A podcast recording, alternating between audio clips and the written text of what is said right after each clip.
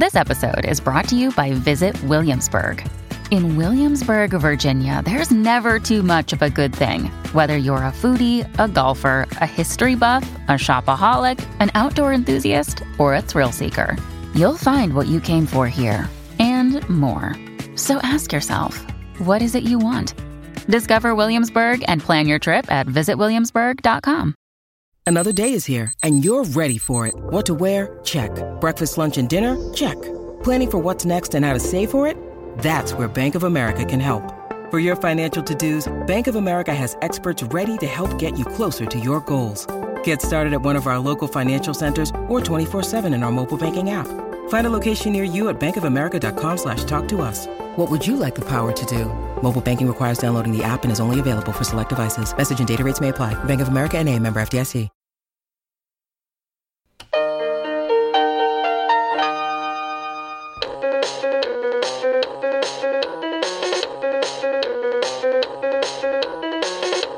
Hey everybody, welcome to the Profoundly Pointless Podcast. My name is Nick. Coming up in this episode, we're going to look at the scariest places and the best ghosts. If you don't spend at least a minute wondering what comes next, then you're lying to me. You know, we've, we've all thought about that, whether we were brought up in a religion or not. And so I think that this just taps into something big. I went down there by myself because I didn't have anyone to go with me. And I'm going through these tunnels and it's, uh, you know, I'm making lefts and rights. And then I come to this doorway with a sign in French above that says, stop, this is the Empire of the Dead. Like, what kind of ghost would you be? Would you be one of those like evil spirits? Or would you be like the occasional ghost that just like knocks a can off the shelf? No, just I, to scare somebody? I think I would be mainly what I am in life, just kind of annoying. I want to thank you guys so much for joining us. If you get a chance, like, download, subscribe, share. We really appreciate it. It really helps us out. If you know me or you've been listening to this podcast for a little bit, you know that I can't handle anything scary. Scary movies, scary places, anything like that. But I really like ghost stories. I think there's something about it that just engages all of us. Our first guest has the best ghost stories. He's an author, a podcaster, he's contributed to the Travel Channel's Ghost Adventures show, and he's been to all of these really scary places. This is Jeff Belanger. So what got you interested in the paranormal? I grew up in an old New England town, and I had friends from a very, very young age that said their houses were haunted. And I was intrigued. I wanted to find out more. I mean, we're talking about houses that were mid seventeen hundreds that predated the founding of the country. And so we'd have sleepovers. And I remember hearing stories about an old man that just walks down the hall and disappears in, into the next room. And I said, wow, it wasn't like a Hollywood horror movie. There wasn't blood dripping out of the walls. And this is back in the early eighties, so ghosts weren't out of the closet yet. And my friend's parents would tell me, yeah, don't tell your folks our house is haunted. They'll think we're crazy. They'll have us locked up. And I was just intrigued. And I went on to become a writer, and I wrote for newspapers and magazines. And around October, you go looking for ghost stories. I was a feature writer. That's what we did. And I loved that part of it. I loved finding uh, the, these great stories, finding that sometimes history History backs up some of these legends, and just being inside of it. And somehow or another, without any plan whatsoever, that turned into a career, which is uh, which is awesome. I can't imagine doing anything else today, but that was not the original plan. The original plan was to just be a writer, but this subject just drew me in. Dude, is there a tipping point in terms of, okay, I'm getting enough whatever from this, now I have to make this my career? Or did you did that just kind of happen all of a sudden? Yeah, so in the uh, nineteen ninety-nine, I started a website called ghost village dot com, and I just put on that website, hey, tell me about your ghost experiences. And every few weeks, someone would send me an email. And what was six pages of content eventually turned into fifty thousand pages of content. And then I started, uh, you know, doing more and more work. I got my first book deal in two thousand four, and it was a five thousand dollars book advance. I don't mean to brag, but it took me eight months to write that book. And I had a really lucrative tech job at the time that was sending me all over the world, where I would like sneak off and check out haunted places. And I quit my very lucrative tech job for five thousand dollars. And it took me about eight months to write the book, if you'd like to go ahead and figure out what I was pulling in about monthly. so uh, Uh, but it was it was a great experience. I never looked back, and after that, I just wrote more books. And I was fortunate to pick up a little freelance work in those early days, and then transition into a full time writer, which is what I've been since two thousand four. Do you feel like you've been successful in it because of the way that you write, or because of the things that you are writing about? I'd like to think it's both. Um, I I've always tried to go at this subject as an objective journalist, because that's how I started, was to say, like, well, how does this work? And I'm I'm a tinkerer by trade, by, by nature. I just I love to figure out how things work. So I want to know, why does this one old building have a haunted reputation and the one right next to it does not? What happened along the way that that gave it that story? And so uh, I started collecting these stories. I started writing about them, and then somewhere along the way, I kind of figured out that this subject really taps into so many facets of the human experience. I mean, we're talking about life and death. We're talking about what happens after we die. What's the nature of the universe? Why are we here? Like the very biggest questions that humans have ever asked. And we have grown into such a, a, a charged society. And that's, that didn't happen in the last couple of years. It's been on its way for decades, really. And it's not okay to talk about religion or politics or all these other things. But yet we can tell ghost stories. And if you're a skeptic, and that's perfectly okay, you could say, ah, it's just a story. Cute story, I liked it, but it's just a story. If you're a believer, you might relate to it on a deeper level. But the reality is, we're talking about death. We're talking about something that's going to affect every single one of us universally, right? We're all going to die. And if if you don't spend at least a minute wondering what comes next, then you're lying to me. You know, we've, we've all thought about that, whether we were brought up in a religion or not. And so I think that this just taps into something big. And obviously I'm not the only one, because, my goodness, there's television networks that have countless television shows on the subject now, and so many websites and books and podcasts and, and so much other content that obviously people are hungry for, at least to explore this topic.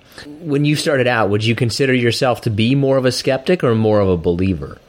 Uh, I think I, if you ask me on any given day, the pendulum kind of swings back and forth for me. I had no reason to doubt the people I would interview were, were profoundly moved by something they experienced. When when you're a journalist and you interview people, as I'm sure you know, you get a sense when someone's full of it, when they're just towing the company line, when they're making something up, and when they've been really shaken by something they've experienced. It could be a car accident or, or witnessing a murder. When you look into their eyes and you see their whole body change and they say, look, this is what I saw and I am never going to forget it. I've seen that in people, and I've seen it many times. And that made me think, well, I believe that you believe, at the very least. Those were the early days. And then after years and years of doing this and going to haunted places all over the world and getting into some of these locations in the dark of night and so on, and then suddenly I've had my own experience.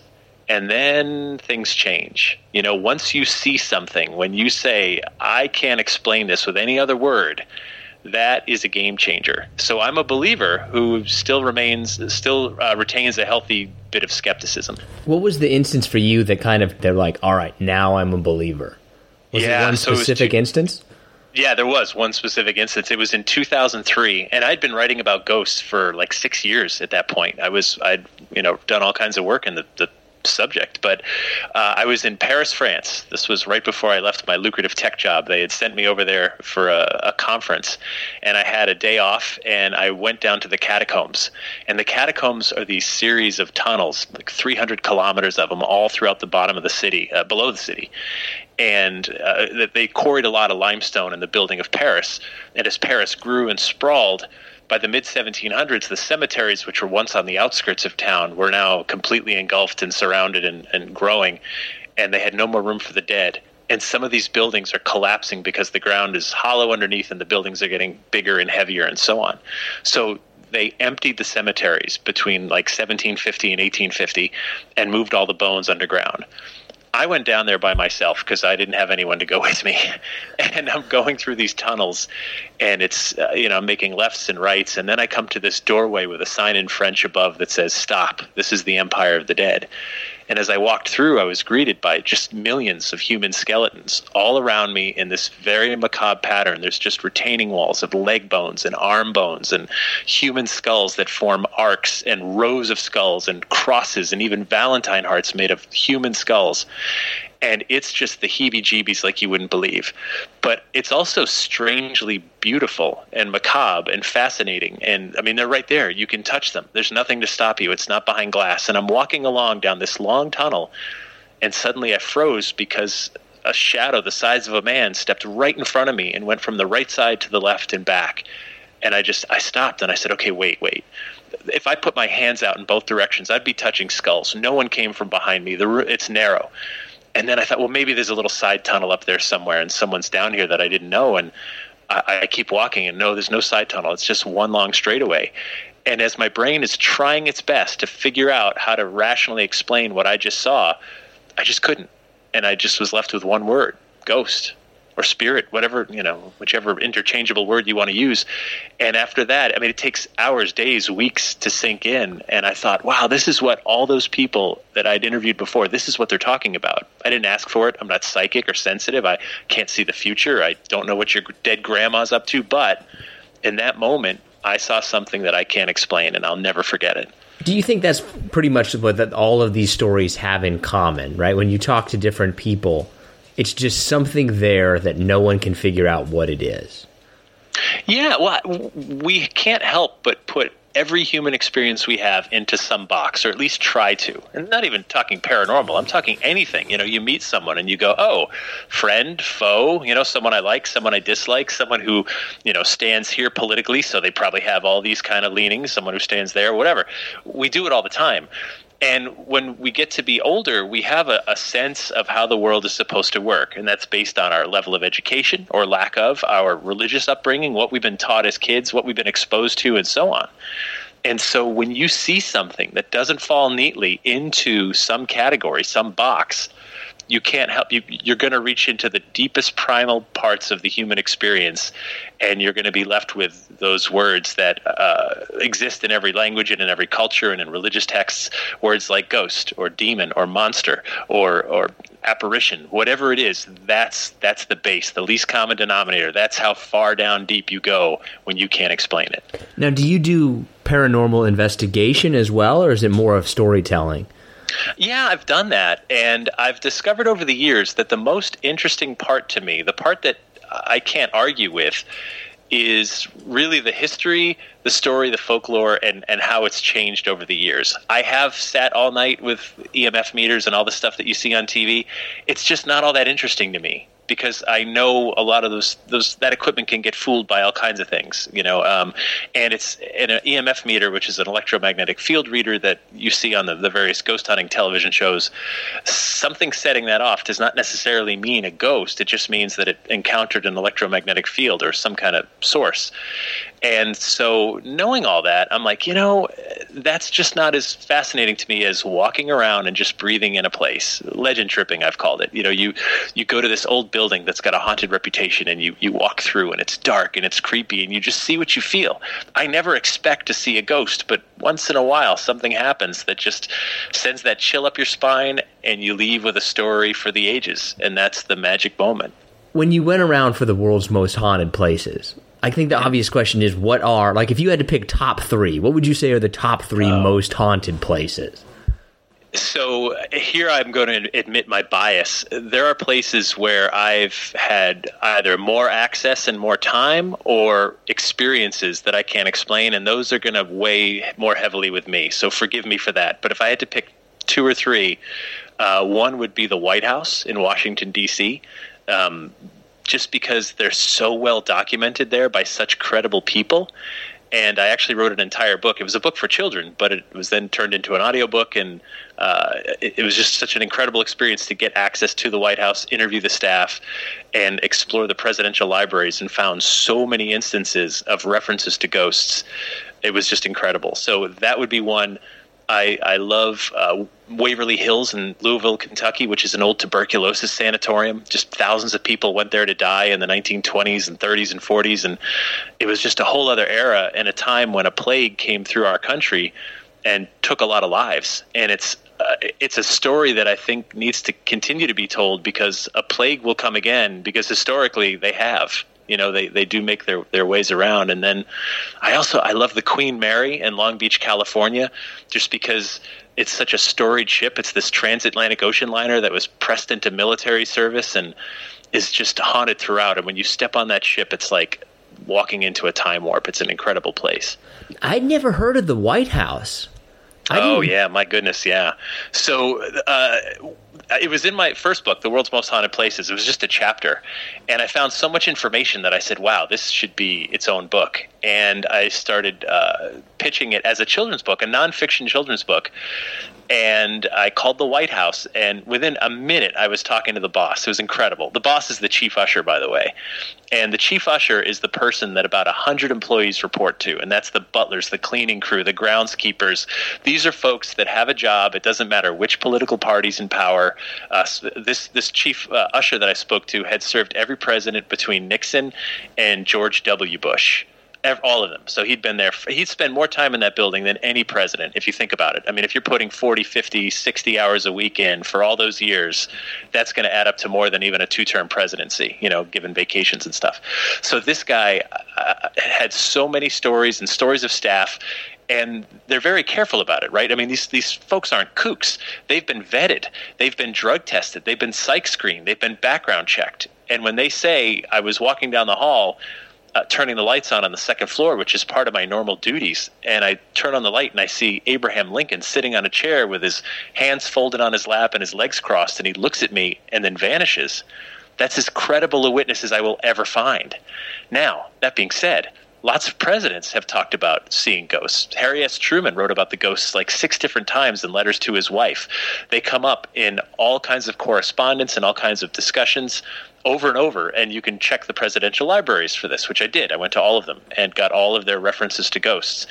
And uh, Jimmy Carter's daughter uh, used a Ouija board in the White House. Reagan talked about how his dog would just bark wildly right outside of the Lincoln bedroom at nothing. And obviously something in there had spooked him. Um, the, the Clintons talked about the place being spooky. The Obamas had guests that said something was like grabbing at their feet in, in one of the bedrooms. It just comes up again and again and again. And I love that. Now, the presidents, we don't have to take their word for it because they don't get psychologically screened. They don't get drug tested. They don't get background checked, right? They just get voted into office. Uh, but still, it's almost just it's just this understood thing uh, at the White House. And it's it's really fascinating how different uh, administrations have played with that reputation. What would you say to somebody, though, that hears all of this? And I mean, there's a lot of different, you know, verification and the stories corroborated and all these kind of things. And they're still just kind of like, nope. Yeah, that's okay. I, I mean, I'm not trying to convert anybody to anything. Uh, and so the thing to me is that a haunted place, like, we cannot argue the term haunt or ghost. You can't argue it. It cannot be argued. You don't have to believe in life after death. But when I say ghost, when I say haunted, you can look it up in the dictionary. The word exists. The concept exists. And if you can accept that that is a reality enough that Webster thought it should be in the dictionary, um, then, then, then we're able to have a dialogue. You could still talk about ghosts and haunted places without making the leap to life after death. If you want, that's okay. Um, I don't personally go that way. But uh, here's an example. The Lizzie Borden House in Fall River, Massachusetts, is a house where in eighteen ninety-two, two people were murdered, a husband and wife, were murdered brutally with a, with an axe. And nobody has ever been punished for that crime. That's just a fact. And that haunts us. That house today is considered haunted. People have all kinds of strange experiences. At the most base level, the fact that someone got away with a double murder will haunt us for as long as we remember it. And that is, I think, one of the many ways that our, our society and culture uses haunted places and ghost stories. Because the unfinished business is really about us, the living people, not the dead ones, right? The unfinished business is that we never got justice for those two murder victims. And that's a powerful thing. That's something that can gnaw at us, even though everyone involved is so long dead now. We talked about your top three. What's kind of your sleeper haunted place? Oh, there's so many. I mean, battlefields are, are all not just haunted, but haunting. I mean, Gettysburg is a place that comes up on so many people's lists. And uh, uh, when you go out there, it's a powerful place. just to, to stand in those battlefields. And I've been told before that it's disrespectful to imply that a ghost is is still haunting. These are honorable men on both sides, and uh, that it would be disrespectful to imply that they're still there. I think nothing's further from the truth.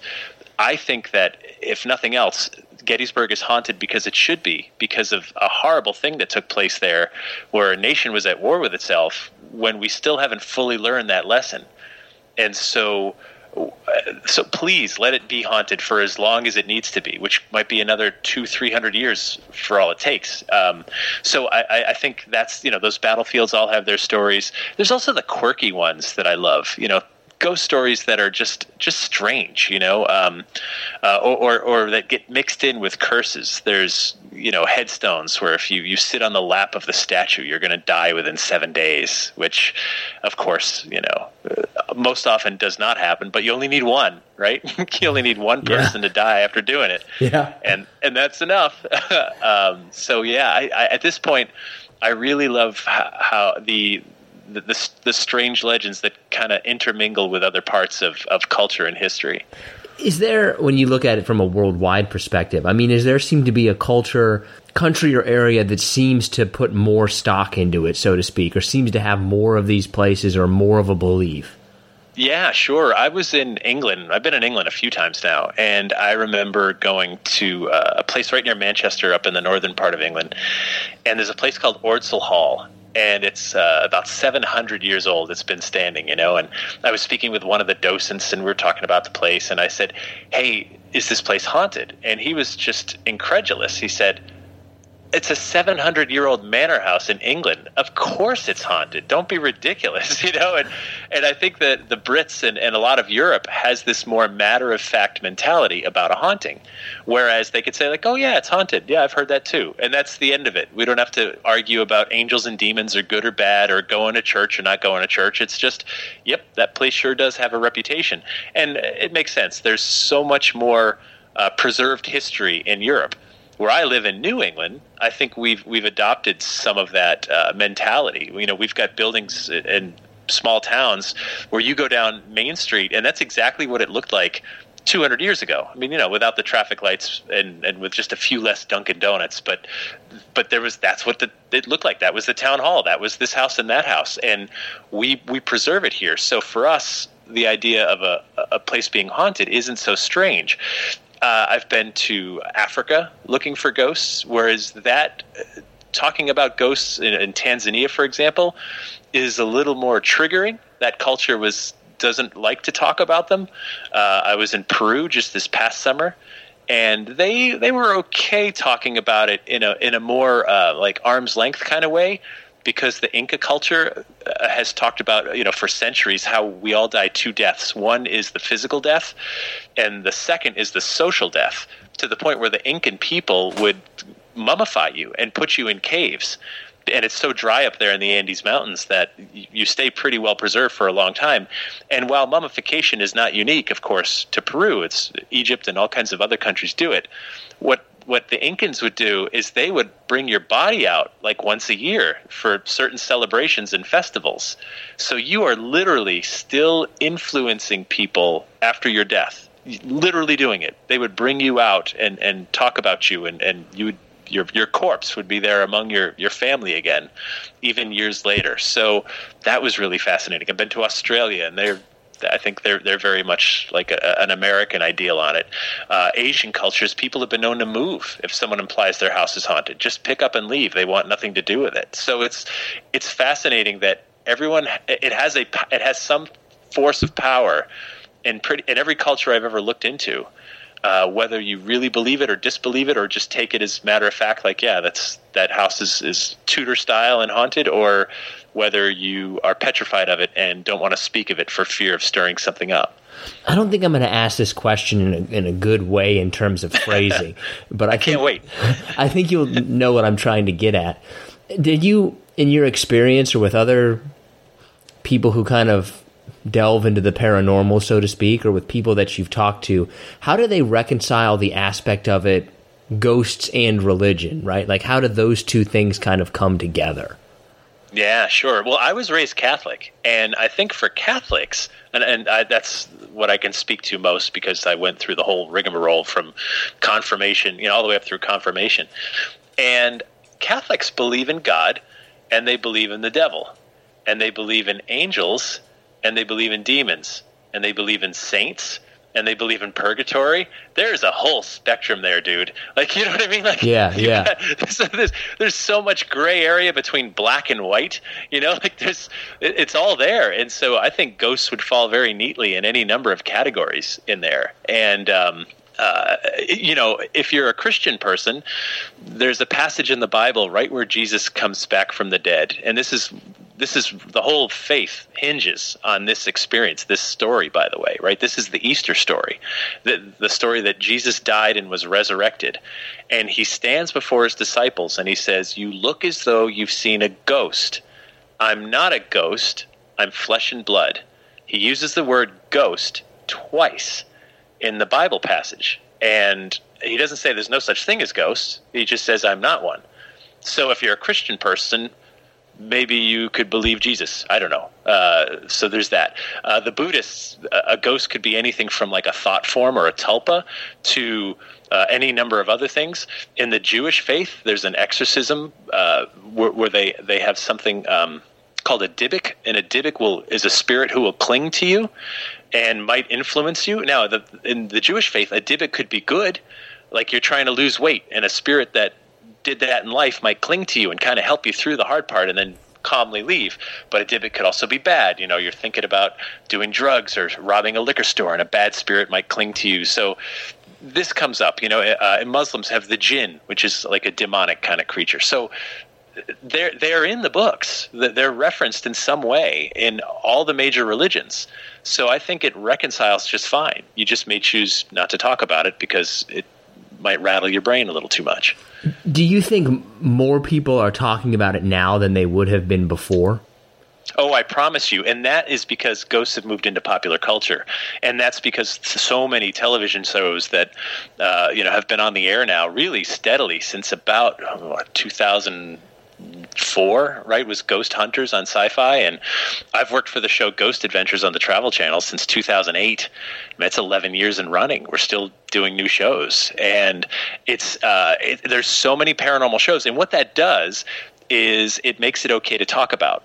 So in the nineteen eighties, you might not be comfortable around your office water cooler talking about ghosts or spirits because someone would think you're nuts and you might get fired. Today, It's it, you could say like, "Hey, did you see that Ghost Adventure show Saturday night on Travel Channel? That was pretty crazy, that thing. You know what? In the building I live in, I've had something weird like that happen." And it starts this discussion where it's okay and it's out in the open. And I'm all for the discussion because I think it is a way for people to connect, right? W- when you share a ghost story or a personal experience with someone else, what you're really saying is, I'm, I'm trusting you with this. I'm, I'm bonding with you over something that's not mundane. We're not just talking about sports scores or the weather. You know, we're talking about something that's deeper. And it's an incredible way for one person to bond with another, for one person to explore our past and to kind of ponder our own inevitable future because, as I said earlier, we are all going to die one day. Yeah, that's not really a conversation starter, right? I mean, you kind of, like you're saying, you do have to know that person a little bit before you just bring that up. Right, but but at the same time, it's an incredible icebreaker. So, you know, even when I'm taking vacations, uh, I've, I'll go look for haunted places when I'm someplace interesting. I, it's a part of my life now. I was in Alaska, in Juneau, and I went in on a cruise ship. It was, you know, years ago, but it was a great trip. And I went into the Alaskan Hotel because I heard ahead of time that it was haunted. And there's, you have to realize Juneau's population at the time was like twenty thousand people. And when three cruise ships pull in, the population, you know, practically doubles in the span of a few hours for the day. And then they all leave. So these tourists are everywhere. And, and tourists are cheesy. Let's face it. Let's be honest. And I walked into the Alaskan Hotel and I said, "Hey, look, I heard this place is haunted and I'm a guy who collects ghost stories and I'm really interested in this." And this manager just kind of sizes me up for a minute and he's like, "Hey, Mark, come here. Tell him what you saw coming down the stairs that one time." And suddenly he's around me and he's telling me about the this Victorian era lady he saw coming down the stairs in the bar area. And then someone else says, oh, you're telling ghost stories? I had this happen here. And suddenly I'm no longer a cheesy tourist. It all happened in under sixty seconds. I went from cheesy tourist to, ooh, interesting, talking about something that's below the surface, that's unique to Juneau. I wasn't looking for like a Starbucks or something. I was looking for something that exists nowhere on Earth but in the Alaskan Hotel in Juneau. And they were they were happy to share it with me. And if I stayed another hour, I would have been invited to Sunday dinner. And that was awesome. What was your overall scariest experience? Just, oh, my gosh, I've got to get out of here. We were in a place called Pennhurst Asylum, which is right outside of Philadelphia, and we were filming a show called Paranormal Challenge, which was a spin-off of Ghost Adventures uh, for the Travel Channel. And I had gotten there, um, you know, with the, with the film crew. We were there early, and I was down in these tunnels that connected these buildings. And Pennhurst, if you know the history, is just so dark. It was an asylum for uh, mentally disabled people. And it was shut down in the late nineteen seventies. I want to stress nineteen seventies because of atrocities that were taking place to the people inside. There was an expose done. There's now a federal law called the Pennhurst Law having to do with how you can and can't treat people with mental disabilities because of the atrocities that took place inside the building that I was standing in. Uh, people were, were kept in cages. Uh, Patients, if you bit someone more than once, your teeth were removed surgically.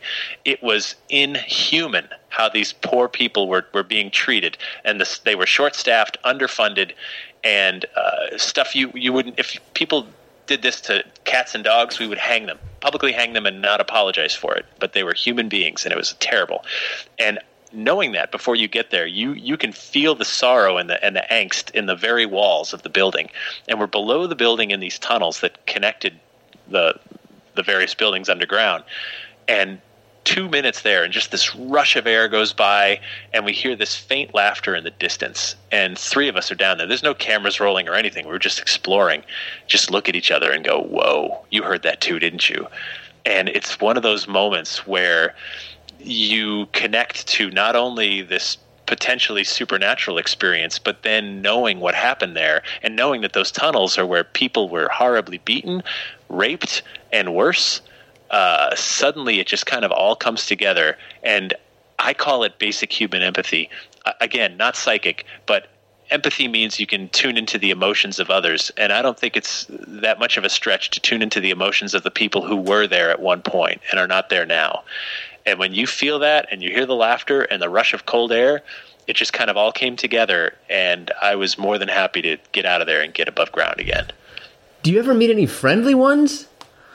Most of them, by the way. I, well, not that I don't meet a lot of ghosts. I really don't. However, uh, I've had thousands upon thousands of people tell me their stories at this point, either in person when I do these story tours or uh, email or whatever.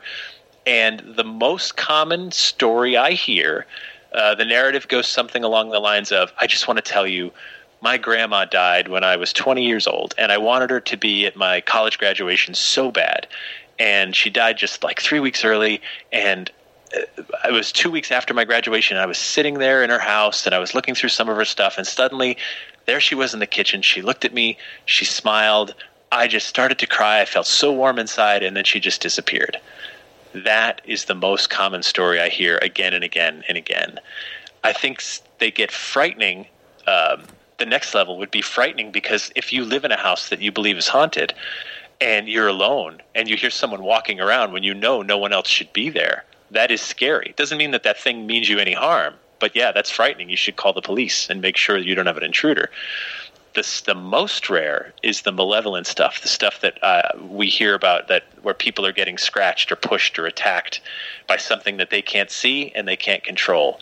That's the most frightening, but it's so rare. But that's the stuff that Hollywood turns into horror movies. Has there ever been a place that you wouldn't go? Like, I'm not, I'm not doing that. No, I, I really, I mean, if you tell me like this is the most haunted place on earth, everybody gets turned inside out and their head pops off, like I would have to at least go try it, even if I lose my head in doing so. I there's, uh, I mean, I've been in cemeteries, graveyards, uh, dungeons of old medieval castles, you name it. Um, the only thing that would scare me away potentially is uh, rabies and the structural integrity of some of these old buildings. Um, I remember we were in this one building one time, and uh, it was late at night, and it was an old building. And you know those those old solid wood doors that would be on offices? I mean, oh. They're not hollow at all. They weigh a ton. They're yeah, solid. Yeah, yeah. This thing's leaning against the wall, and right behind us, it gets pushed over to the floor. It's as loud as a grenade, right? Boom! Just oh, leaping up. Flashlights flashing. We're shining lights in every direction. And then this gigantic raccoon just lumbers out from right behind the doorway. And, uh, and you know, raccoons often can have rabies, and he just knocked over this door, and we're in this small hallway, and, like, that's really scary. Not paranormal whatsoever. But, you know, one of those moments where you're, you're glad you brought the extra pair of pants in the car. Uh, so all these ghost stories, and you get scared by a raccoon. A raccoon, that's the one, yeah. Are you ready for the hard slash listener questions? Ready. Fire away. What makes a haunted house scarier? Haunted house with an attic? Haunted house with a basement? Oh, my gosh. That's six of one, half a dozen of the other. Come on. You just got to put that to a vote. I uh, I always find basements creepier. I don't know why, but that's just me. And that's like, you know, what's your favorite pizza topping? There's no wrong answer. Does the square footage of a haunted house matter? No. Who asked that? Um, Trixie. Bob Vila? Like, that's Bob Vila's... Uh, No, I don't. I've never. Size matters not, to quote Yoda. That was Trixie Jane that was wondering if the square footage mattered oh. and how scary it was. Thanks, Trixie. Well, I guess, you know, if, if big, wide open spaces scare you, then as an individual, then yes, the giant places would be fr- more frightening to you. And if creepy, claustrophobic places scare you, then the smaller the place might be more frightening. It's the funny thing with fear, right? So the two most difficult things to do if you're any kind of content creator is to make someone laugh or to scare them, because humor and fear is so subjective. Like, I don't really, I don't like snakes at all, but you might have one as a pet.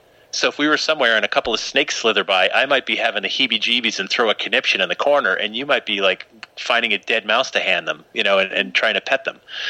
That's the thing, is that there's no universal thing that we fear. And so um, so the square footage, footage question, which I initially scoffed at, is now, I'm sorry, Trixie, I'm giving it a minute, makes a lot of sense, depending on which, which you want to tap into. Scariest and least scary movie Ghost. I always found, well, I, if you'd forgive me to jump to demon, I always found The Exorcist most frightening.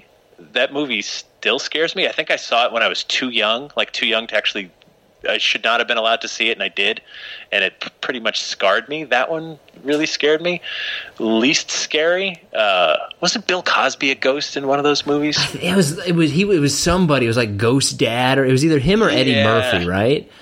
Yeah, that, I'll have to say Cosby. Although in hindsight now, who knows? Maybe I could revise that. But. Yeah, no, that's, that might change a little bit. Um, yeah. What's what's coming up? I, that's all the questions I got, man. What's coming up next for you? Where can people check you out? Yeah, so I'm uh, I've, I do a, my own weekly podcast called New England Legends, where we just tell like a ten minute story from New England. We've got voice actors and music and sound effects. It's super fun. I do that every week. It's free wherever you get your podcasts. Uh, I've got um, a whole fall tour I'm doing, so I'm all over New England for the month of October and into November. And then I do my Creepy Christmas program, where we talk about some of the monsters and dark legends of Christmas, which is super fun. And still writing Ghost Adventures every week on the Travel Channel, so uh, Saturday nights at nine. Uh, Um, there's a new season that's just about to start up, and uh, and in the winter I'll probably start working on some some new books as well. So just always something. You can find me on social media or, or on the web, wherever you find your creepy stuff. Last question from me: if you had to pick one story of a ghost, not the ghost, but the story behind the ghost, which one would you be your favorite? Oh, how long do we have? As much time as you need. All right, all right. This is like my, my new favorite story, because um, I just looked into it sort of recently, and it's very fresh. There, uh, Rhode Island, s- smallest state in the U S Um, the founder of Rhode Island is a guy named Roger Williams. There's Roger Williams Col- uh, College, there's the zoo, there's parks, all kinds of things named after this guy. He was this um, uh, radical preacher who was first a, a preacher with the Church of England, then became a Puritan, came to the came to Boston in the sixteen thirties, and he had radical ideas about, uh, you know, that the Native Americans should have their own sovereign land, and that people should be free to worship however they want. And, and his most radical idea was there should be a wall of separation between church and state. The guy was clearly nuts. And so pretty soon Massachusetts kicks him out, um, bans him from Massachusetts Bay Colony. But he had the gift of language, and he befriended a lot of Narragansett Indians and learned their language. And so when he got banned in Massachusetts, they said, hey, come south. We got some room for you. You could set up shop down here. So the guy starts preaching in, in this area that would go on to become the town of Providence, the city of Providence. And uh, he he really had these, these ideas, and, and it was working because some disenfranchised Puritans came south to to in his community. He lived to see the King Philip's War more or less burn Rhode Island to the ground, and then he lived to see most of his Native American friends get pushed away through these horrible battles. And by the time he died in the sixteen eighties, he was sort of an afterthought. But then a hundred years later, when these guys are writing the uh, Constitution and Bill of Rights, they said, hey, this guy Roger Williams had a great idea with the separation of church and state. And suddenly his legend gets this huge shot in, shot in the arm a hundred years after his death. And Rhode Island now is starting to feel proud of the old guy. They're like, hey, wait, he's our founder. He founded Providence and then Rhode Island, and he was a governor, and he had a hand in the Constitution, and the, he's an early patriot. This guy's important. So we fast forward to eighteen sixty, and they're going to exhume his body from his little family plot and give him a, a better monument and really start to make this guy a big deal. And they go there, and they find his grave right near this ancient apple tree. And when they dig it up, they're just shocked at what they see, and the papers covered it. Lots of newspapers covered this. Uh, the, the roots from the apple tree had grown into his casket and more or less consumed the corpse of Roger Williams. Now, the folks from the, the Historical Society, not one to miss an opportunity, they cut the root of the tree, and they took up his remains, and it's just bone fragments and teeth and stuff at this point, and they bring it back to their museum. And it sat in storage for years and years. So many people kept asking about the tree root that ate Roger Williams that eventually they would put it on display in their museum, which is where it is today. And it's in this this museum called the John Brown House. John Brown is the uh, it's the house right next to Brown University. And I went down there, and the building has this kind of spooky reputation because the root that ate Rhode Island founder Roger Williams is on display right there on the wall. And when I asked the curator, I said, you know, I read in the newspapers in the eighteen sixties how you'd gathered up his bones and stuff. And she said, oh, yeah. I said, well, what happened to that? She said, well, we, we still have him in storage. I said, and I'm guessing storage is like beneath our feet in the basement of this building. She's like, well, yeah, that's that's where it is.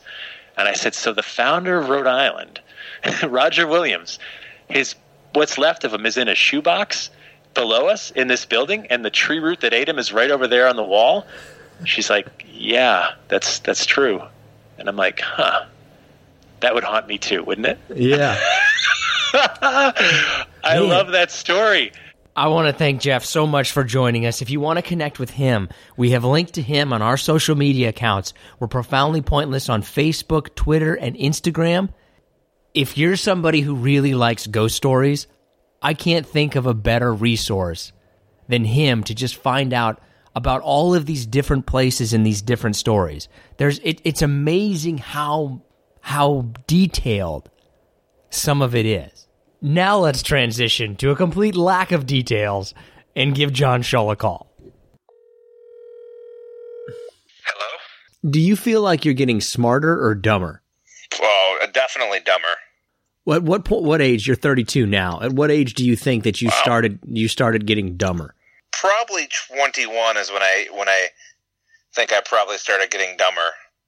All right. I mean, you were still in college then. I feel like that's awfully early to start getting dumber. I was going to say probably twenty, twenty-nine for me is when I think I started getting dumber. Like, I think I peaked, and then I've been slowly decreasing ever since then.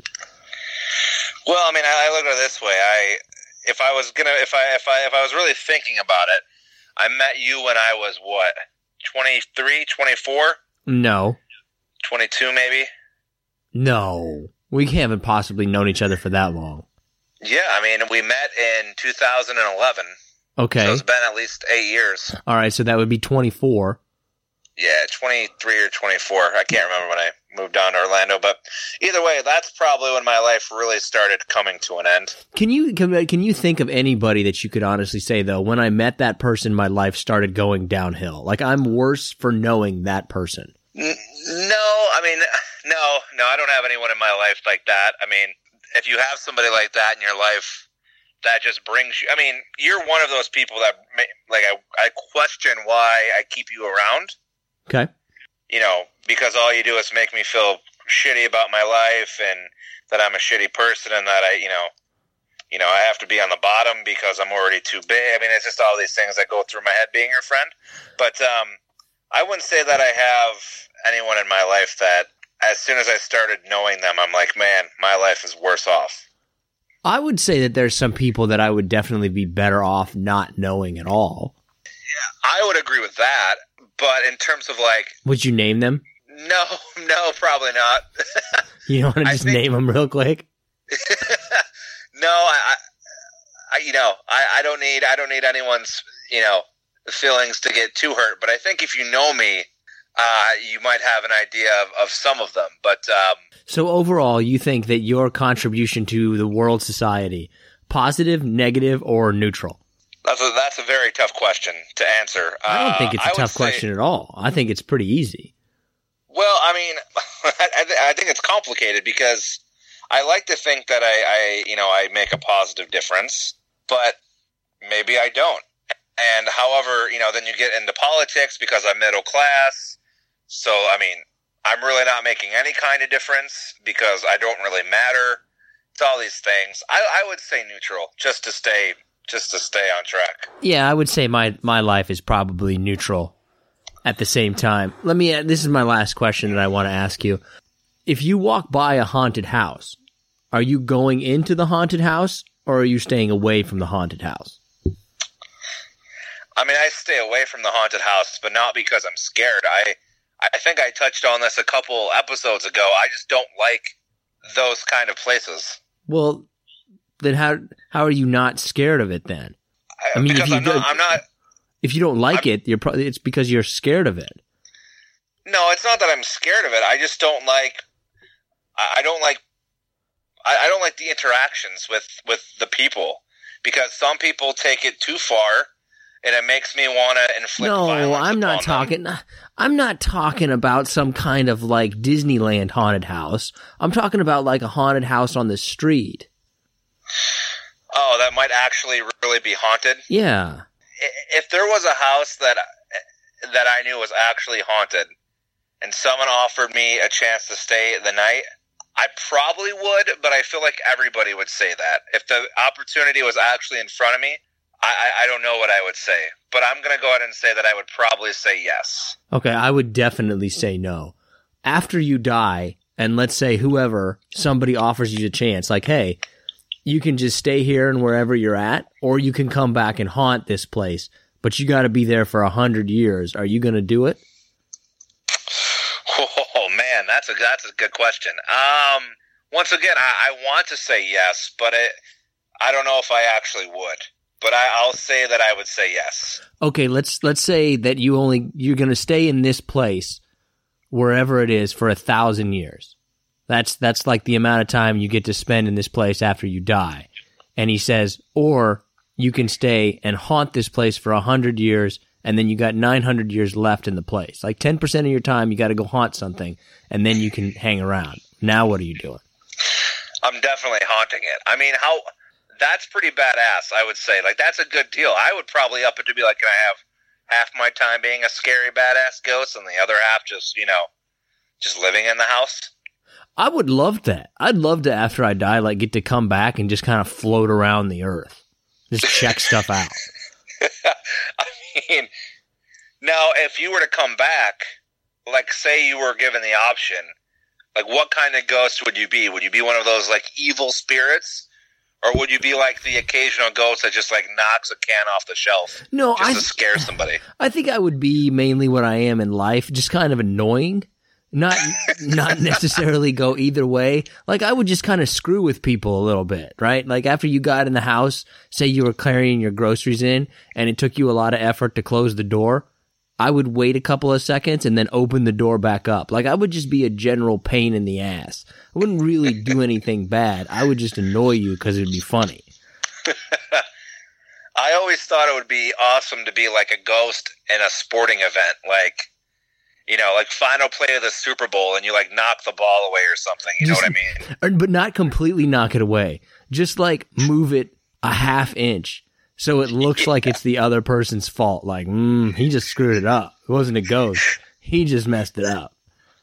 Yeah, so it's just something like that, like some big monumental moment where you just completely ruin it for somebody, which yeah, I guess if you really think about it, makes you a dick. But at that point, what does it matter? Yeah, you're already dead. What are they going to do to you? Um, would you haunt family members, or would you rather haunt people you didn't know at all? Mm, that's a tough one. Could I... Do they have to be, can they be like my best friends? Like, could I come back and haunt you? You could, but then you get less time haunting, right? Like, the more you know the person, the less time you get haunting them.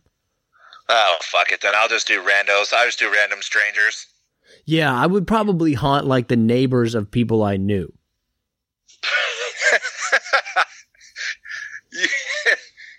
You know what's funny is, I, I think you nailed it earlier. You would be...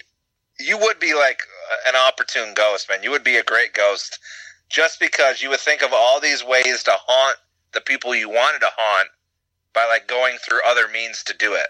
That's what I would do. Like I would haunt the neighbor's house next door and do something like move the fire hydrant so that they're parked in front of the fire hydrant and they get a ticket. Just like little shit like that that would just really annoy you. Um, do you have your segment? Are you ready to go? Yeah, I'm I'm on point this week, seeing last week it was a little confusing. All right, let's skip it. Let's go straight to the top five. If that's what you want to do, I'm prepared for either or, my friend. All right, let's hear it. Let's hear Let's let's wow us. All right, so uh, you have to pick one, a pumpkin spice latte or a shamrock shake. Oh, that's a good shamrock shake. Just because the shamrock shake probably tastes more like shit, and if I'm going to have to do something, like I'm going to do it, like let's just make this as awful as possible and go shamrock shake over pumpkin spice latte. I hope there's some people out there that's disappointed in your decision because pumpkin spice lattes are pretty delicious actually. But actually neither never had either one, but that doesn't matter. What's your next one?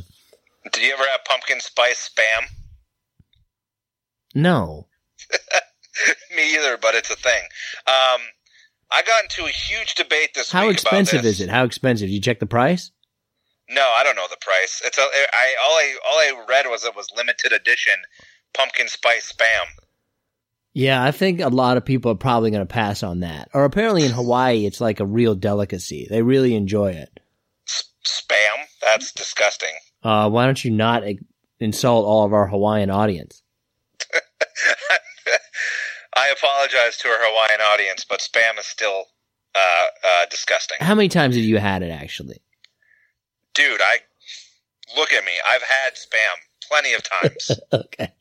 All right. spam, spam and a shout-out to my Vienna sausage crowd as well. Uh, for people who only listen on the audio version and have never seen John, just imagine a person who looks like spam. And yeah, that, that that's what he looks like. There you go. Yeah, that's fair. Uh, that's that's it's completely I, I accurate. Can, like I can see a lot of people like listening to this and like trying to Google me now, and and the first thought that pops in their mind is, yeah, he does look like a can of spam. All right. He does. Yeah. Okay. Big and round, and uh, doesn't taste very well. Anyways, no, uh-uh. um, so I got into a huge debate this week on this, and I'm probably wrong. So I want you to obviously. Probably. Just keep stepping on my carcass. Yeah. Um, so I'm an American. I'm a huge soccer fan, but I, I still call it football like they do in the rest of the You're world. You're an asshole. Don't be an asshole. You're an asshole. If you're an American and you purposely go out and call it football, you're an asshole. It's not. You don't even need to ask whatever the question is. You're the asshole. I don't even have to be. Don't be that guy who shows up to the game and puts a fucking scarf on his neck and talks about the midfielder and how he needs to be covering the ball better. No one gives a shit. If you live in the United States, you can watch your soccer. You can enjoy your soccer. I like your soccer, but don't fucking call it football because that, that, that's, that's not okay. I hope I, I – I tried putting the phone away. I really don't know what you just said because I was laughing so hard. Um, but uh, all right. I knew you I, – I, I heard you ranting, so I, I'm glad I got – I hope I got like a really like fiery response from you. Yeah, what's your um, question? Uh, what was that question? Yeah, what was the end question before every, you enraged every buddy who's ever had a Budweiser? It was it was really just, you know, do you call do you call it soccer or football? No, like, you call you, it soccer. And if that was put to a vote, it should be nine hundred ninety-nine to one out of a thousand. And you're going to be the only person who puts a one. Don't be that person who tries to fucking class it up and tries to be cool. I'm going to call it football because that's what they call it. No, we don't. Oh man, that's uh, whew, I don't, out of out of the three things I picked, I had no idea that that was going to be the one that's uh, like got you most uh, most that's, animated. This is being that's just being an asshole. uh, all right, this one's pretty easy, uh, but I, I just you know I think it's a good topic.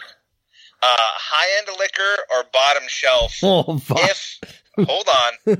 Let's see. Say say you have fifty dollars to spend. Are you going high end, or are you going multiple bottom or multiple bottles of bottom shelf? What am I? What am I doing? Am I like?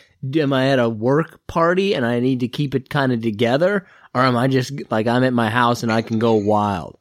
Yeah, you're just. It's oh, just a Friday night, shelf. And you're just going to your grocery store, and you have a fifty dollar bill that you're bottom you know, shelf. I'm going bottom shelf all day, every day.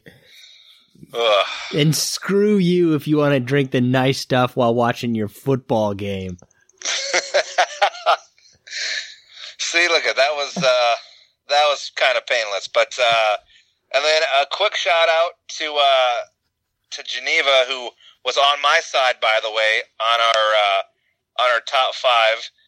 Who backed me up and said you do have to pay property taxes twice a year, seeing as that baffled you that I said we had to pay taxes you twice a year. You don't have to pay twi- taxes twice a year. You're splitting it up into two different categories. You don't have to pay it twice a year. It's a yearly property tax. You're just deciding to pay it twice. You could be technically right, but we're going to say summer and winter are technically two different Okay, so uh, here's entities. Here's my problem with that, right? We had all these people who commented on stuff and voted on stuff, and you picked the one person who agreed with you, but everybody else didn't agree with you, right? Actually, I won the uh, top five, sixty-three to thirty-seven. That doesn't mean – oh, that's actually pretty good. Um, that doesn't mean, though, that you're right about the winter and summer taxes, right? You can't you say, well, one person thinks two and two is five, so I must be correct. No, I was just giving her a shout. I was also going to give you a shout-out. Oh, thank you. And say, and say that Mike agreed with you and said that one of mine on the top five was having to talk to my neighbors. And for some reason, he thinks that you don't have to talk to your neighbors.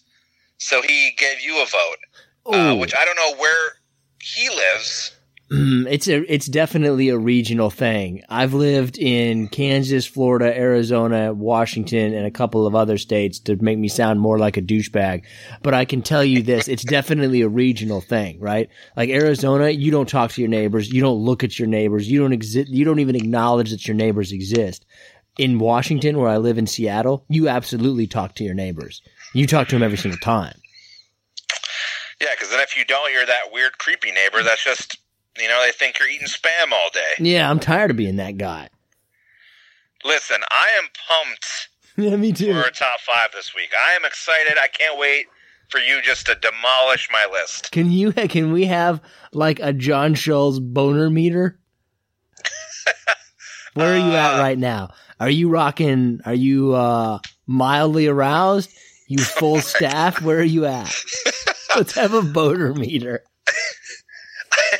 Uh, I would say that I'm I'm between chub and, and half-mast, probably. Okay. That's that. We need to do a top five on top five funniest ways to refer to sexual things, because I think chub is definitely on there. Yeah, the, I mean, it's just a fun, funny word. It's a like, funny word to say. Chub. Chub. Chub. Oh, my God. Go fuck yourself. Um, right. All right. Uh, so top five, our list this time is top five fictional ghosts. I'm pretty pumped up. I think I went with some sleeper ones that, that are going to make you groan at first, but you're going to be like, oh, dang, that's actually pretty good. Uh, what's your number five? So my number five is from Pac-Man, Blinky, Pinky, Inky, and Clyde. You motherfucker. That's my number two. I didn't think you would pick that at all. um, yeah, I mean, I, I guess I'll let you do more of the explaining since you have them higher on your list, but I mean, they're iconic. And I nobody knows their fucking – like, I didn't know their names. Well, how did you get – How did you get Clyde? There's got to be one other thing that rhymes with Blinky, Pinky, Inky. You could have went Stinky. And you just went Clyde, like you just gave it up. There's got to be some story there. I'm sure there's a reason that is out there that we just we don't do the research, so we do, why would we know? Yeah, I think that's way too low on the list. Actually, I think that they need to be much higher. All right. Well, I maybe I have a couple of sleepers. Okay, my number five is uh, Big Boo from Super Mario. Oh, he's my number four. God damn it. Okay. So your number four is Big Boo from Super Mario. Uh, that was my number five. My number four is Sam Wheat, who people will probably better know as Patrick Swayze in Ghost. Oh, you son of a bitch. He's on my honorable mention. Like I, I'm like, if I put him on my list, Nick is never going to let me hear the end of it, ever. No, he's up there in terms of fictional ghosts, man. He's he's way up there. Yeah, he. I mean, he's awesome, man. It's Patrick Swayze. I mean, come on. Yeah, he's, isn't he Kurt Russell's twin brother? Oh my God, we're moving on. Don't you ever put him in the same category as as as a legend of cinematic history like Kurt Russell. Kurt Russell and Patrick Swayze are the same person. I don't even, I really don't even know. If you gave me a list of the movies that they've been in, I don't know which one is Patrick Swayze and which one is Kurt Russell. They're the same person. This is why most people hate you for what you just said. All right, let's uh, move on to your number three. Yeah, my number three, uh, I went with Slimer. No, that's my number three, too. No, wow, okay. Yeah, Slimer's pretty.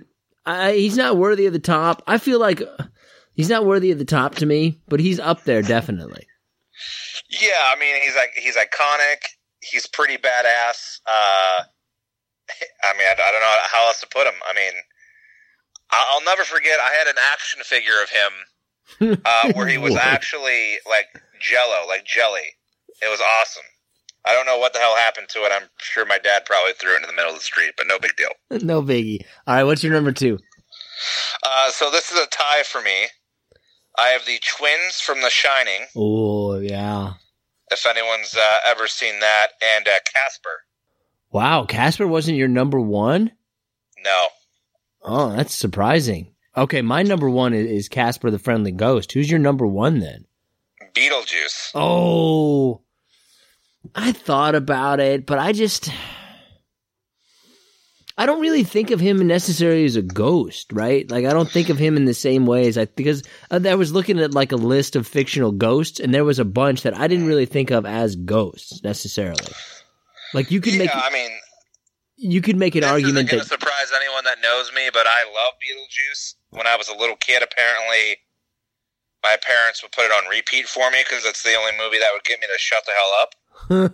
How old were you? Uh, I mean, I'm probably between two to four. You really shouldn't have been watching Beetlejuice in between the ages of two and four. Well, you know, my I'm I'm not going to question my my parent, you know, my parents' uh, parenting decisions, but you're probably right on yeah, that. Yeah, you're probably. I think, uh, yeah, that's probably a poor parenting decision. Probably shouldn't have been doing that. Um, yeah, because that. But I don't think of him as a ghost. Like, there's a lot of people you could say are ghost. Like Yoda, he's a Force ghost. Anakin Skywalker, like those were all, but I don't consider them to be hardcore ghosts necessarily. Not like I think of the Pac-Man people or Casper the Friendly Ghost. Yeah, I mean, I I have like on my honorable mention, like I have um, Bruce Willis from The Sixth Sense. Okay. Because I mean, he's a ghost, right? But like, I guess you think of him as a ghost, but I, you know, I I don't really. Um, And then I also I also had uh, Patrick Swayze from Ghost. I also had the ghost from The Grudge. I don't know its name. I guess it's just called The Grudge. The creepy ass woman. Are you thinking of The Ring, or are you thinking of the the Grudge? The the Grudge, but The Ring is a good one too. I didn't even think about her. Well, is Freddy Krueger technically a ghost? Mm, he, I, you know what? I don't know. I, I, I don't know. I, I thought he was more of like an apparition, like because he's in your dreams. What's the difference? Listen, I, I you don't pay me enough to know that. Okay. Who else you got on your honorable mention? Uh, I had to go with Gengar the Pokemon. Yeah, you loser. I put that too. uh, let's see. Um, is he the is he the only is he the main Pokemon ghost, or are there other Pokemon ghosts? Well, there's Haunter, there's Ghostly, there's Ghastly. Uh, that's pretty much where my knowledge stops. Why Maybe would there's you, some newer. Why would you go with Gengar then above Haunty? Haunty uh, seems Gengar, like he's... Gengar is like the highest evolution. Like he's the most oh, badass. He's yeah. Okay. All right. That sounds yeah. He sounds like a badass. um, that was that was pretty much it. I mean, thinking off the top of my head, um. Uh, I wanted to put Ghost Rider on there just because it was Nicolas Cage, but I didn't. uh, um, what an asshole. um, yeah, I mean that's uh, it, it was a it was a tough top five. I'm actually quite surprised that you and I were kind of in sync on it, to be honest. Well, some of them, I mean, I feel like Casper has to be up there. Once you think about it, the Pac-Man ghosts have to be up there. Mario has to be up there. I mean, they're bigger. Some of the ones that I had on honorable mention that you didn't have was uh, the Ghost of Christmas Past from Scrooge. Yeah, I mean, those are yeah, that, those are good. The Headless Horseman. Yeah, that's yeah, that's actually an that could be a top five too. I mean, that was that's iconic. And uh, Space Ghost. Space Ghost. Don't you dare that's sleep on. That's actually a really good one. If, you, if, if you've never seen Space Ghost Coast to Coast and you're a little bit stoned, you should definitely watch that. Pretty much uh, what Nick's advocating is just get really high and watch uh, cartoons at midnight. Right, right, right. That's good life philosophy. And then you won't turn into somebody who calls soccer football. Or somebody who eats a lot of Spam. Exactly. Okay, that's going to go ahead and do it for this episode of the Profoundly Pointless Podcast. I want to thank Jeff so much for joining us. I want to thank you guys so much for listening. If you get a chance, like, download, subscribe, share. We really appreciate it. We love hearing from you guys. It's it's really fascinating to hear what other people put in their top fives. And if you have any good ghost stories, I want to hear them. Send us your best ghost stories, too. Seeking the truth never gets old. Introducing June's Journey, the free-to-play mobile game that will immerse you in a thrilling murder mystery. Join June Parker as she uncovers hidden objects and clues to solve her sister's death in a beautifully illustrated world set in the roaring twenties. With new chapters added every week, the excitement never ends. Download June's Journey now on your Android or iOS device, or play on P C through Facebook Games.